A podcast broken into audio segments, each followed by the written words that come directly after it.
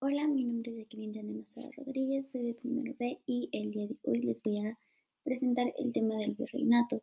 En pocas palabras, el virreinato se refiere a la autoridad suprema.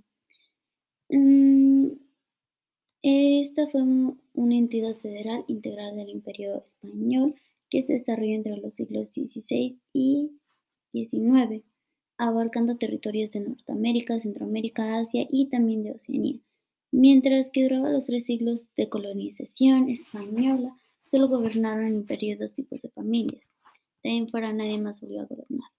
Em, tras la caída de la gran ciudad de Tenochtitlán, Cortés tuvo que dejar al mando a los oficiales reales, la cual ellos cometieron una gran serie de abusos. Por esa razón, el rey tuvo que establecer un organismo de gobierno superior, la cual llamó Real Audiencia de México. La primera se encontraba a cargo de Nuño, Beltrán, quien claramente cometió muchas injusticias.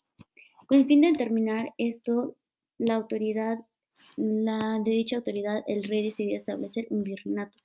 Antes de que llegara el primer rey, se nombró una segunda audiencia, cuyo presidente era Sebastián, el que se distinguió por su empeño a hacer justicia a los indios. El virrey, que fue el primero, fue don Antonio de Mendoza, la cual llegó a la Nueva España en 1535.